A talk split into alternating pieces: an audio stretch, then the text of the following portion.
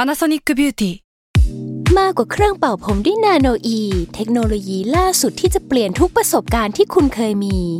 นาโนอีมอยส์เจอร์พลัสเพิ่มความชุ่มชื้นให้เส้นผมหลังใช้งานมากขึ้นถึง 18 เท่า พร้อมชะลอการเฟดของสีผมสำหรับคนชอบทำสีผม ดูแลความชุ่มชื้นทั้งเส้นผม หนังศีรษะและผิวคุณ Panasonic NA0J มีเทคโนโลยีนาโนอีที่ care only you แซลมอนพอดแคสต์มันสดอร่อย อนาเตอร์เยโอบทเรียนปีเก่า ต้อนรับปีใหม่ สวัสดีครับ ยินดีต้อนรับเข้าสู่รายการ a n o t h e r Year O นะครับ เป็นรายการพิเศษของเราในช่วงปีใหม่ครับ ก็คือเราอยากจะชวนเหล่าสมาชิกของ Salmon Podcast แล้วก็ชาว Salmon เนี่ยมาพูดคุยกันว่าปี 2019 ที่กำลังจะผ่านไปเนี่ยมีอะไรที่ทำให้เขาได้เรียนรู้เพิ่มเติมบ้าง ซึ่งผมก็จะถามอยังไงยทุกคนนะสามประเด็น ซึ่งวันนี้ครับเราอยู่กับคุณทอมจักริดครับ สวัสดีครับผมสวัสดีครับ คุณโจนัททันแสงชัยครับ ครับผมสบายดีไหมครับ โอ้ยค่อนข้างค่อนข้างจะไม่สบา ไม่ ยว่ะช่วงนี้ไม่สบาย ว่ะคอ ร่างกายไม่ค่อย กเส ดี บไม่ค่อยดี แก่แล้ว แก่แล้วเหรอ ใช่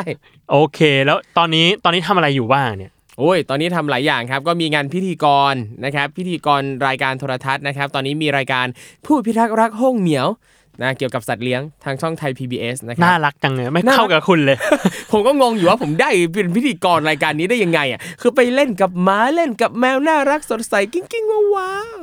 อืม ดีครับดีครับ นั่นแหละ แล้วก็ทำพอดแคสต์นะครับ รายการ Survival Trip เที่ยวนี้มีเรื่องครับผม ครับผม อืม แล้วมีอ นั่นแหย่างละอื่นอีกไหมครับ อย่างอื่นนะครับ ตอนนี้เนี่ยก็เรียนหนังสือด้วยครับ อ่า เรียนปริญญาโทอยู่ที่คณะนิเทศศาสตร์จุฬาครับ ทำไมอยากไปเรียนนะครับ เพราะว่าอยากมีความรู้ครับ คุณก็ดูมีความรู้อยู่แล้วนะ เอ้ยแต่ว่าความรู้ที่เรามีมันคนละอย่างกับสิ่งที่เราอยากจะรู้เพิ่มไง อ๋อ คือมันมีอีกมากมายที่เรายังไม่รู้ ซึ่งถ้าเราอยากรู้เราก็ต้องไปเรียน เชี่ยนี่ ซึ่ มั ง นกบนอกกระลาปะครับ มีอีกมากมายที่เรายังไม่รู้ ไม่ก็ และ ก็มัน ฉัน จริงไง ก็เดินไป เออถูก เออเยี่ยมมาก นั่นแหละ คือไม่ คือรู้สึกว่าแบบเราไม่มีความรู้ด้านเนี้ย เราอยากรู้เราก็ไปเรียน อย่างปีเนี้ยนอกจากไปเรียนโทแล้วเนี่ยก็ล่าสุดก็เพิ่งไปเรียนเขียนบทหนังด้วยกับพี่อำอมราพรแผ่นดินทอง อ่า นั่นแหละ ทำไม คืออ อยากไปเรียนอีกอะ คือก็อยากมีความรู้ อ๋ออยากมีความรู้ คืออยากมีความรู้เรื่องเกี่ยวกับการเขียนบทหนัง ไม่มันต้องมีแรงบันดาลใจดิแบบมาจากไหนทำไมอยู่ๆอยากเขียนบทหนัง อ่ะไม่มีไม่ไม่ไม่ไม่ได้รู้สึกอยากเขียนบทหนังด้วย แต่รู้สึกว่าอยากรู้ว่าเขาเขียนกันยังไง อ๋อ แค่นั้นเพราะชอบดูหนัง แล้วก็การเขียนบทหนังเนี่ยเอ้ยอยากรู้ก็เลยไปเรียน แล้วมันเซอร์ไพรส์เราไหม มากมากๆ หลายอย่างเลยคือ อย่างก่อนหน้านี้เราเข้าใจว่าการเขียนบทหนังเนี่ยเขาต้องเริ่มจากมีธีมก่อน อยากจะเล่าอะไรให้ข้อคิดหรือให้อะไรใด ๆ กับคนดู อ่ะ เสร็จแล้วก็มาคิดว่าเฮ้ยจะสร้างเรื่องยังไง เอ้า แต่พอไปเรียนสิ่งที่พี่อำเล่าคือจากแนวคิดของทาง GTS อะไรเงี้ยคือแบบเฮ้ยเขาไม่ได้เริ่มจากธีมตรงนี้ว่ะ อ่า เขาคิดก่อนว่ามีเรื่องอะไรอยากจะเล่า อ่า อยากจะเห็นภาพอะไรในหนัง แล้วค่อยสร้างมันเป็นเรื่องขึ้นมาแล้วเดี๋ยวแนวคิดมันจะออกมาเองอะไร เหมือนอ เงี้ย ยากพูดอะไรมากกว่า ใช่ อ่า นั่นแหละ ซึ่งเออ มันน่าน่าสนใจดีอย่างเงี้ย แล้วก็เห็นแง่มุมกระบวนการคิดหลายอย่างที่เปิดโลกเรามากเลย เพราะเราไม่เคยเรียน เราไม่เคยมีความรู้ด้านนี้ พอไปเรียนเราก็มีความรู้ขึ้นมาบ้าง อ่า อ่าอ่าพักไว้ก่อนพักไว้ก่อน เดี๋ยว อ้าว เดี๋ยวจืด เดี๋ยวจืด โอเค งั้นเรามาถามมันก่อนว่า ครับ ประเด็นแรกที่ปี 2019 ได้สอน ครับ คุณทอมเนี่ย คือเรื่องอะไร สุขภาพครับ อย่า ครับ เอ้ยวันปีนี้สุขภาพไม่ดี สุขภาพไม่ดีปีที่สุขภาพไม่ดี ตั้งแต่ต้นปีเนี่ยเอ่อทอนซิลอักเสบ รุนแรงจนไข้ขึ้น แล้วก็ต้องไปนอนโรงพยาบาล อืม นั่นแหละซึ่งก่อนหน้านี้เอาจริงทำงานมาเป็น 10 ปี ไม่เคยป่วยหนักถึงขั้นเข้าโรงพยาบาลเลย ไม่เคยแอดมิดเลย ไม่เคยเลย อ่า ไม่เคยเลยจนมาปีนี้นี่แหละ ที่มีโอกาสได้เข้าไปนอนโรงพยาบาล อ่า แล้วคือวันนั้นเนี่ยอยู่ๆรู้สึกป่วยหนักแบบไม่ไหวแล้วอ่ะ ก็เลยไปหาหมอที่โรงพยาบาลใกล้บ้าน มก็คือที่เป็นทอนซินเนี่ยแหละ ใช่ครับ อ่า ใช่ครับ คือทั้งไข้ขึ้นทั้งนี่เจ็บคอแบบเคี้ยวอะไรแบบลำบากกลืนลำบากทุกอย่างปั๊บไปหาหมอบอกโอ้ยหนักมาก แล้วหมอก็ถามว่าอยากจะแอดมิดไหม อืม เฮ้ย ไอเราก็ไม่เคยอ่ะ อืม เอาหน่อยก็ได้ อ่าแอดมิดหน่อย เออเอาหน่อยละกันนอนโรงพยาบาล คือเราอยากรู้ด้วยว่าคนที่ไปนอนโรงพยาบาลอ่ะเขาเป็นยังไงเขารู้สึกยังไงบ้าง อ่ะ ไรเงี้ยแล้วคือตอนนั้นอ่ะไปคนเดียวด้วย อ่าฮะ ไปคนเดียวแล้วก็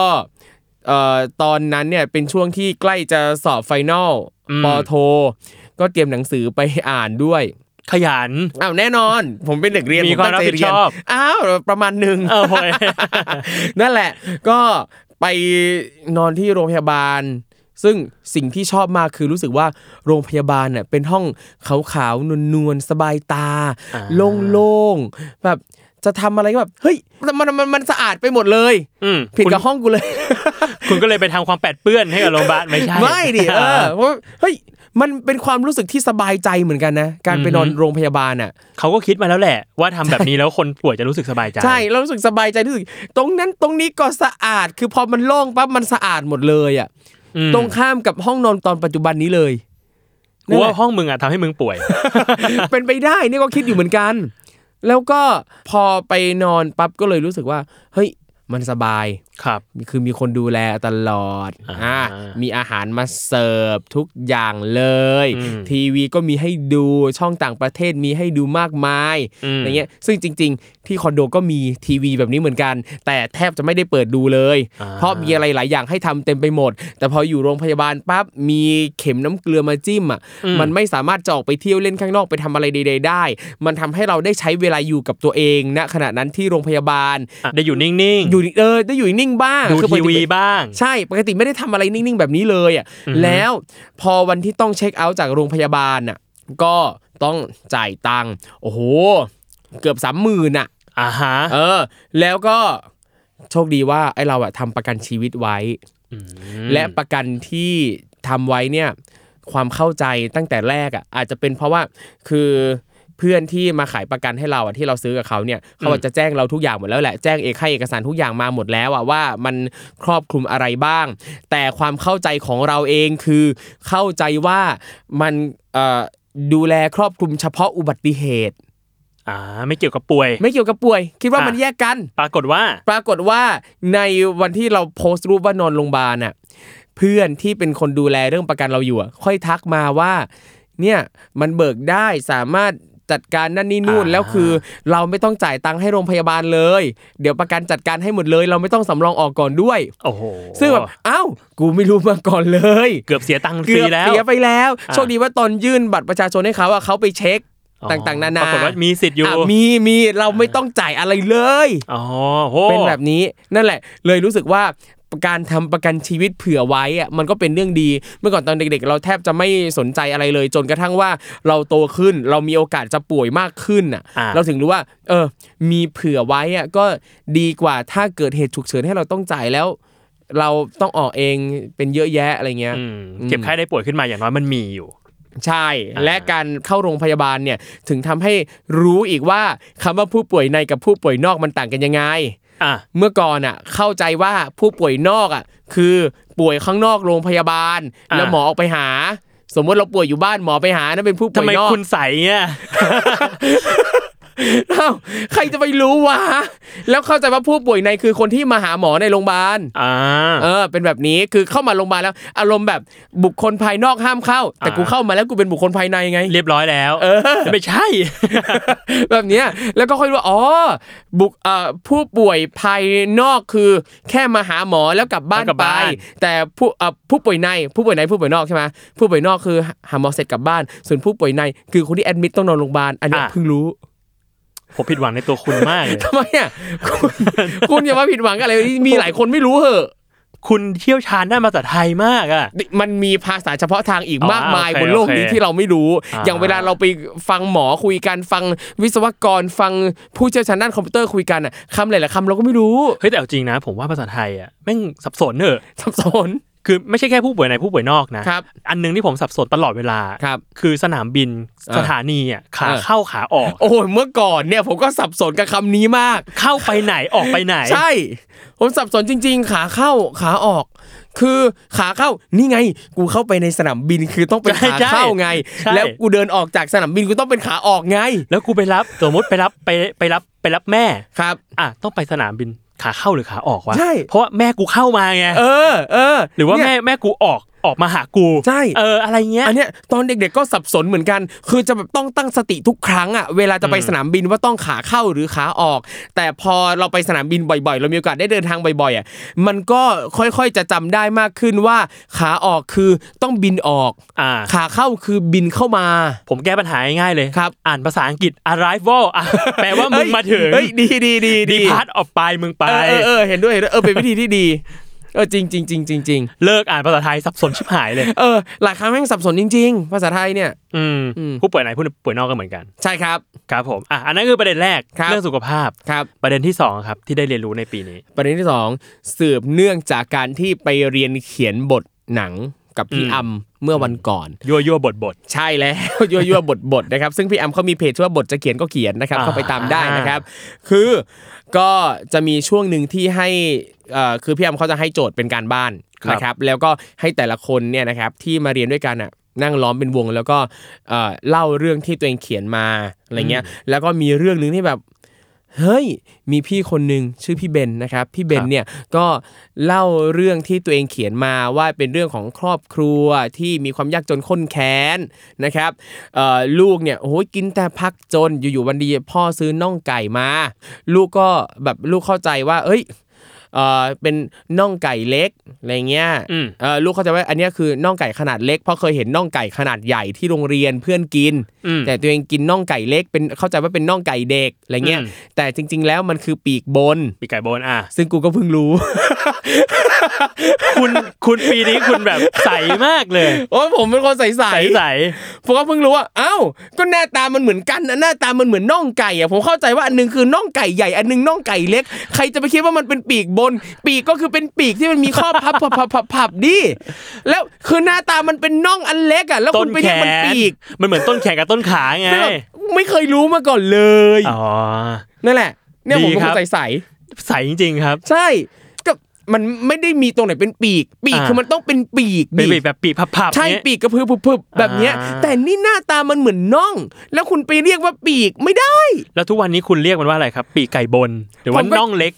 คืออันเนี้ยผมเพิ่งไปเรียนเมื่ออาทิตย์ที่แล้ว อ่า นะตอนเนี้ยผมยังไม่มีไม่มีโอกาสได้เรียกมัน แต่ผมก็จะ แต่ผมก็คือผมเรียกมันว่าน้องไก่เล็กมาตลอดเลย อ่า ก็ไม่เห็นมีใครมา correct เพราะเขาก็รู้สึกว่ามันคล้ายเหมือนกัน เออมันคือน้องไก่เล็กไง อ่าเข้าใจกันเข้าใจกัน นั่นแหละ ปีกไก่บนนะครับทุก ใช่ คน อันเนี้ยคืออย่างหนึ่งที่เรียนรู้ที่แบบโอ้โหเกิดมาตั้ง 30 กว่าปี เพิ่งรู้ว่าอ๋อ มันคือปีกไก่บน ใช่ไหม ปีก มันเรียกว่าปีกไก่บนบ้าน ใช่ ปี ใช่ ก ใช่ บน ใช่ หรืออะไร ปีกไก่บน อ๋อโอเค ปีกไก่บน ปีกไก่บนคือ คือ ปี งี้ กไก่ที่อยู่ข้างบน คืองี้ โเ ลองนึกสภาพอนาโตมีปีกไก่ มันจะ อ่ามี มีปีกตรงที่มันเป็นปีกแบบมีขนพั อ่า บๆเออตรงนั้นอ่ะ ตอนนั้นคือปีกไก่ ตรงนั้ ทคือั่วนไปตรงนั้นคือปลายปีก อ๋อนั่นคือปลายปีกด้วยเหรอ ใช่ ผมเข้าใจว่าทั้งหมดอะคือปีกแล้วน่ะ ส่วนปีกไก่บนเนี่ยเทียบกับมนุษย์อ่ะมันคือเหมือนต้นเหมือนเหมือนหัวไหล่อะลงมาถึงต้นแขนอ่ะ อืม เออซึ่งมันเหมือนต้นขานึกออกไหมต้น อ่า แขนต้นขา ต้น อ่า ขาคือน่องไก่ เออ ต้นแขนคือปีกไก่บน คือแต่พอเราเห็นว่าปีกอ่ะมันพับได้เลยเราเข้าใจว่าตรงส่วนที่พับนั่นคือข้อศอกไงซึ่งข้อศอกมันต้องมีทั้งตรงที่เป็นแขนกับต้นแขนแล้วไง คุณนึกคุณนึกสภาพปีกไก่เต็มเต็มชิ้น เออ นึกออกไหมที่มันจะมีแบบเป็นเป็นเป็นเหมือนเป็นเหมือนต้นแขน เป็นเหมือนไหล่ไหล่ ครับ ไหล่ไกล ครับ ลงมาหักงอนึงข้อนึง แล้วก็ อ่า เป็นเป็นแบบเป็นเรียวๆที่แบบถ้าทอดกรอบๆก็ก็กัดได้ อืม เออ ตรงต้นไหล่ใหญ่ๆนั่นน่ะอันนั้นน่ะถอดออกมากลายเป็นปีกไก่บน เชี่ย เออเอาเถอะเอาไปนว่าเข้าใจแล้วว่าถ้าเจอ น่องเล็ก ๆ แบบเนี้ยคือเรียกว่าปีกไก่บนเว้ย ซึ่งก็ชอบกินมาก ใช่ชอบมาก จากนี้ก็จะเรียกถูกแล้วนะครับ ครับผม แต่คือผมก็คิดว่า เฮ้ย พอพอเราเราเพิ่งรู้แบบเนี้ยเราเลยสงสัยว่าแล้วในสังคมเนี่ยมันจะมีคนอีกกี่มากน้อยวะที่เข้าใจว่ามันคือน่องไก่เล็ก แล้วในใจก็อดสงสัยไม่ได้ว่า แล้วถ้าเราไปเรียกว่าปีกไก่ปีกไก่บนเขาจะเข้าใจไหมถ้าเราไปร้านขายไก่ทอด แล้วบอกว่าเอาปีกไก่บนเขาจะเข้าใจเราไหม ผมว่าคนขายเนี่ยเข้าใจ เพราะเขาคงรู้แหละ เหรอ เออว่า เลยแบบเอ้ยถ้าเรียกว่าน่องไก่เล็กอ่ะเข้าใจง่ายกว่าปะวะสำหรับคนทั่วไปอ่ะ คนทั่วไปถ้าเป็นผู้บริโภคอาจจะอย่างนั้น แต่ว่า อืม ผมว่าถ้าเป็นคนขายอ่ะเขารู้อยู่แล้วว่าตรงนี้คือปีกไก่บน หรอ คือส่วนบนของปีกไก่ อ่าอ่าอ่าก็ได้ อย่างนั้นแหละ อ่าโอเค ไป ก็ สั่งได้ครับปีกไก่บน ได้ก็จะสั่งปีกไก่บน ถ้าเขาไม่เข้าใจปีกไก่บนก็จะเรียกว่าน่องไก่เล็ก ได้ครับ โอเค โอเคครับ อ่านั่นคือประเด็นที่สองที่ ครั เรีย บ นรู้ในปีนี้ ครับ ประเด็นที่สามครับประเด็นสุดประเด็นที่ ท้า สาย มคือ ได้รู้ว่าตัวเอง เนี่ยก็มีความสุขกับการไปเที่ยวกับคนกลุ่มใหญ่ ๆ ได้เหมือนกัน ไอ้เหี้ยเดี๋ยวนะ อะไรนะ มึงไม่ได้เป็นคนอย่างนั้นอยู่แล้วอ่ะ ไม่ไม่ไม่ไม่ไม่ปกติเวลาไปเที่ยวอ่ะตั้งแต่ไหนแต่ไรมาจะเที่ยวกลุ่ม อ่าฮะ เล็ก ๆ ตลอดหรือไม่ก็เที่ยวคนเดียว อ๋อสันโดษ ใช่ คืออย่างมากอ่ะไม่เกินแบบห้าหกคน อืมอืม เนี่ย เยอะแล้ว ใช่ คือเรารู้สึกว่ามันเยอะแล้วไง เวลาไปเที่ยวเงี้ย บางทีแบบ เอ้ย ต้องรอกันนั่นนี่นู่นอะไรเงี้ย แต่พอ5้าหกคนที่เป็นคนที่เราสนิทสนมด้วยอ่ะ มันรู้มันเข้าใจกันว่าใครจะทำอะไรใช้เวลามากน้อยแค่ไหน มันเลยทำให้การไปเที่ยวอ่ะเป็นไปได้โดยสะดวก อ่า แต่มาปีนี้เนี่ยที่ไปอียิปต์ในทริปอียิปต์อีสัตว์หรือทริปเราและนายนี่แหละนะครับ นาว เราและนายเนี่ย ครับ ซึ่งไปกันทั้งหมดอ่ะ22 คน อืม แล้วเอาจริงตอนแรกก็กังวลเหมือนกันอ่ะเพราะว่าเราไม่เคยเที่ยวกับกลุ่มเพื่อนที่เป็นกลุ่มใหญ่ขนาดนี้อ่ะ ถ้าใครไม่รู้จักทริปอียิปต์อีสัตว์นะครับแล้วมาฟังเทปนี้ทริป ครับ นี้เป็นทริปที่ทุกคนในทริปอะครับ รู้จักครูทอม ครับ แต่ว่าไม่ใช่ทุกคนรู้จักกัน ใช่ครับ ซึ่งผมชอบมาก นั่นแหละก็เป็น คือถ้าคือถ้าครูทอมไม่ไปหนึ่งคนเนี่ย ก็คือไม่มีใครรู้จักกันอีกแล้ว ใช่ และเผลอๆแล้วทุกคนที่นั่นก็จะไม่มีรู้จักไม่มีการสร้างปฏิสัมพันธ์อะไรใด ๆ กันเลย ครับ นั่นแหละครับ คือทริปเนี้ยเป็นทริปที่ไปเที่ยวกันเองที่รวบรวมคนที่รู้จักกันเนี่ยแหละนะ อ่า ไปเที่ยวกัน ซึ่งอย่างที่บอกว่าตอนแรกกับกังวล เพราะว่าไม่เคยแล้วก็ในในความรู้สึกแรกของตัวเองคือ ไม่ชอบการเที่ยวกับคนเยอะ อ่า ๆ เพราะว่า นิสัยเหรอะครับ อะไรนะ นิสัย ทั้งนิสัยและจำน วน ทุกอย่างเลยโจ้เออจำนวนก็เกี่ยวนิสัยก็เกี่ยว อ่า อะไรเงี้ยแล้วคือปกติเวลาไปเที่ยวแต่ละครั้งอ่ะจะเที่ยวแบบกินง่ายอยู่ง่ายสบายนั่นนี่นู่นชอบเดินชอบเออระเหยต่างก็ๆเงี้ แต่ ย จริงนะเวลาไปเที่ยวอ่ะมันต้องแบบมันเป็นก็เป็นคนธาตุเดียวกันอ่ะ ใช่ เออแบบเฮ้ยรู้ว่าเราจะเอื่อยประมาณนี้ ใช่ รู้ว่าเราจะชอบเที่ยวอะไรประมาณนี้ แล้วก็ ใช่ ไปด้วยกันได้ ใช่ แล้วเวลาไปเที่ยวกับเพื่อนอ่ะสมมติถ้าเป็นกลุ่มเล็ก 3 4 5 6 7 คนเงี้ยเราจะรู้กันว่าที่ไหนที่เราอยากไปด้วยกันทุกคนอยากไปที่เดียวกันเฮ้ยไปด้วยกันได้ เต็มที่ แต่ถ้าที่ไหนเราอยากไปเพื่อนไม่อยากไปเราไม่บังคับเลย อ่ะ หรือเพื่อนอยากไปแต่เราไม่อยากไปเอ้าเราก็ไม่ไป อ่ะ แบบ มึง เนี้ย ก็ไป แยกย้ายต่างคนต่างไป แล้วตอนเย็นกลับมาเจอกันกินข้าวกันเล่ากันแชร์กันว่าใครไปไหนมาบ้างชอบอะไรไม่ชอบอะไรแบบเนี้ยสนุก อ่าดูดี เออ แต่พอไปเที่ยวกับกลุ่มใหญ่ๆปั๊บและทุกคนต้องไปที่เดียวกันแบบ คือด้ว เนี้ ย ย ความที่มันเป็นทัวร์เนาะ ใช่ ก็คือต้องยกขยงกันไป ใช่ ว่างั้น ถึ เถ งแม้ อะ ว่าจะเป็นทัวร์ที่เป็น private group อะแต่ว่าเราก็ไม่สามารถจะทำอะไรตัดสินใจได้ด้วยตัวเองทั้งหมด อ่า แบบเนี้ยมันในช่วงก่อนไปเลยรู้สึกว่า โอ้โห น่าจะลำบาก อ่า น่าจะลำบากแน่ๆดีลกับนั่นนี่นู่นหลายอย่าง ใครเป็นใครบ้างก็ไม่รู้บางที เพราะว่าอย่างเพื่อเอ่อเพื่อนบางคน อืม ไม่ไปเองพาคุณพ่อ แต่ว่าส่งคุณพ่อไปเราก็ไม่รู้ว่าเฮ้ยคุณพ่อจะโอเคไหมกับแบบนี้เพราะเราไม่เคยเที่ยวกับคุณ พ่อ อ่า คือเคยไปเที่ยวกับเพื่อน แต่ไม่เคยไปเที่ยวกับพ่อเพื่อนไง อ่า แบบเนี้ย แล้วสุดท้ายคุณพ่อแฮปปี้ไหม มากมากแฮปปี้มาก โอ้ ๆตก ดี โอพระอาที่ตกปั๊บพ่อชวนกระดกเบียร์เลยครับ ซึ่งประทับใจมาก โคตรดี ดีดีอืมดีมากจริง ๆ และคุณรู้ว่าคืนสุดท้ายที่อยู่บนเรือ อ่า เฮ้ย อ่ะ กินเบียร์กันไปเพลินๆ อยู่ๆกึ่มๆละเล่นอะไรกันดี เล่น เอ่อแวร์วูฟ อ่า เออ เหมือนกินเลอร์เงี้ย อืม ป้าป้ามาแล้วป้าเล่นด้วย ไปเลยไปเลยแบบ ป้า วุ้ เล่นป้าประสบป้าไม่เคยเล่นแวร์วูฟมาก่อน เอาป้ามานั่งเล่นด้วย กลางวงเป็นเด็กวัยรุ่นน่ะ เด็กวัยรุ่นทั้งหมดประมาณ 10 กว่าคนน่ะ แล้วป้าคือในครอบครัวเนี้ยจะมีคุณแม่เพื่อนไปด้วย อืม มีคุณแม่เพื่อนอีกคนนึงมีคุณพ่อคุณแม่เพื่อนอีกคนนึงแล้ว อ่า ป้าเนี่ยป้าคือพ่อของคุณน้ำนุ่นเนี่ยป้ามาคนเดียวเลย ลูกไม่มาเมียไม่มามาคนเดียว มานั่งกินเบียร์อยู่กับเด็ก ๆ เด็ก ๆ คุยไปจนกลืมอ้าวชวนกันเล่นแวร์วูฟป้าป้ามาเล่นด้วยป้ามาเล่นด้วย ป้าเอาด้วย เอาด้วยป้าซึ่งป้าไม่เคยรู้จักแวร์วูฟมาก่อนไม่เคยเล่นมาก่อน อธิบายให้ป้าตรงนั้น อ่ะ ฟังแล้วก็เอ่อตอนแรกเนี่ยป้าเนี่ยเกือบจะโดนตัดออกจากเกมแล้ว อ่าฮะ เกือบจนตัดออกจากเกมเล่นเล่นๆไปปั๊บไอเราอะรู้สึกว่าเฮ้ยไม่ได้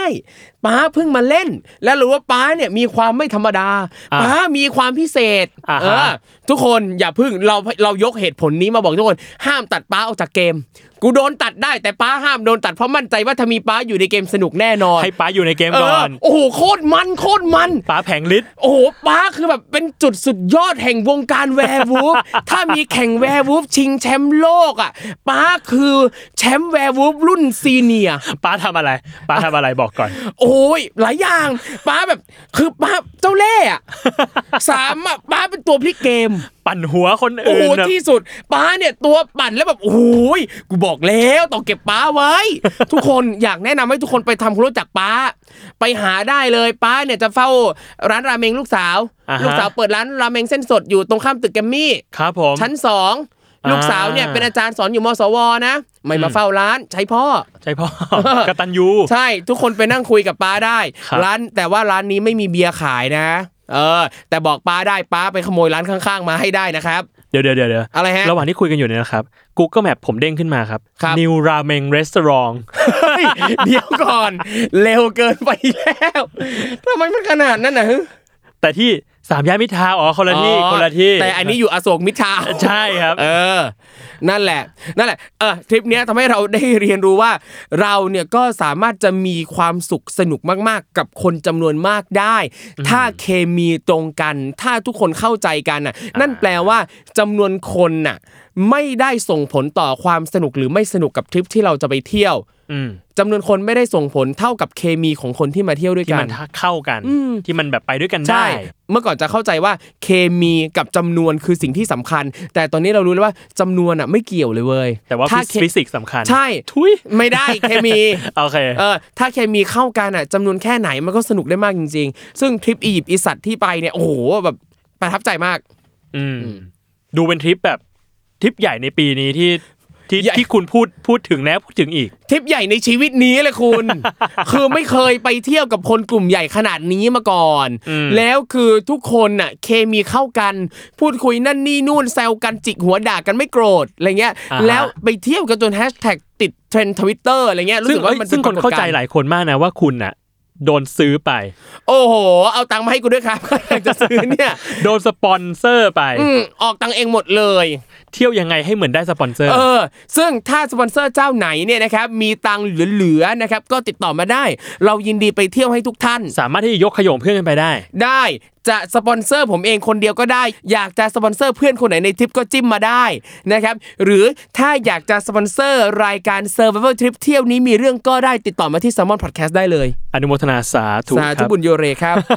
โอเค อ่ะนั่นกันแปลว่านั่นก็คือ 3 ประเด็นสำหรับปี 2019 ที่ผ่านมานี้ ครับ มีอะไรอยากเล่าเพิ่มเติมอีกไหมครับ อยากเล่าเพิ่มเติมเหรอ่ะนึกไม่ออกแล้ว แต่เอาจริงมันคือรู้สึกว่าทุกวันน่ะมันก็ได้เรียนรู้อะไรใหม่ ๆ เยอะเลย แปลว่าปีที่ผ่านมาคุณก็คุณก็เติบโตเยอะเหมือนกันนะ เยอะ ทั้งเรื่องแบบเรื่องคำนึงขึ้นเรื่องสุขภาพขึ้ คนรับ บ้างแล้ว ครับ แล้วก็ยังมีเรื่องแบบ เอ้ยไปเรียนปริญญาโทเพิ่มซึ่งแบบก็เพิ่งเพิ่งเรียน ครับ ใช่เพิ่งเรียนได้ 2 เทอม แล้วก็เออรู้สึกว่าอีกอย่างหนึ่งที่ จริงๆ เราก็เรียนรู้มานานแล้วแหละ แต่ว่าค่อยๆปรับตัวได้ ซึ่งรู้สึกว่าตัวเองปรับตัวได้ดีขึ้นเรื่อยๆ คือเรื่องการการพรุษวาดบนดาสิ่งต่างๆ รอบตัวอะไรเงี้ย อ่า คือสมมุติว่าถ้าติดตามสเตตัส Facebook เนี่ยจะเห็นว่าเมื่อก่อนอ่ะ เราจะเป็นคนจิตใจก้าวร้าว แล้วก็แสดงออกก้าวร้าวมาก อ่า ๆ เห็นอะไรไม่พอใจนั่นนี่ก็ด่าด่าด่าด่าด่าด่าด่าเยอะมากเลยอ่ะ อ่า แต่เดี๋ยวเนี้ยเราสัมผัสได้ว่ามันน้อยลงมากจริง ทำไมอ่ะ เกิดอะไรขึ้น ๆ ไม่รู้อ่ะแค่เอ่อเหมือนกับว่าเอ่อเวลาเห็นปรากฏการณ์ใดๆเห็นใครทำอะไรอ่ะ เราจะพยายามคิดมากขึ้นว่าอะไรทำให้เขาเป็นแบบนั้น อ่า ในจังหวะที่เราได้คิดอ่ะมันทำให้ใจเราเย็นลง อืม ซึ่งพอใจเราเย็นลงปั๊บมันเลยไม่ได้ทำให้เราแสดงแง่มุมหรือเอ่อมุมคิดที่เกลี้ยวกราดของเราออกไป บางทีพอเห็นเวเขาทำอะไรไม่พอใจปั๊บเราไม่พอใจเราด่าเลย แต่เดี๋ยวเนี้ยเราคิดมากขึ้นว่าอะไรทำให้เขาเป็นแบบนั้น อืม พอเราคิดแล้ว เออ มันก็เย็นลง ซึ่งบางทีเราก็หาเหตุผลให้การกระทำของเขาได้ แล้วบางทีเนี่ยเราก็ยังพิมพ์บ่นแต่ว่าเป็นแบบที่สุภาพกว่า อืม หรือบางทีเราก็เลือกที่จะไม่พิมพ์เลย อืมเหมือนเราได้เว้นคิดเพื่อที่จะแบบไม่ได้รีแอคออกไปในในจังหวะแรก ใช่ ที่เรารู้สึกมาก ใช่ ๆอ่านั่ นั่นแหละครับ อย่างถ้าเป็นเมื่อก่อนเงี้ย พร้อมบวกอะรู้สึกอะไรปั๊บไม่พอใจอะไรปั๊บโพสต์เลย อ่า แต่เดี๋ยวนี้ไม่แล้ว ดีแล้วครับ ดีต่อสวัสดิภาพ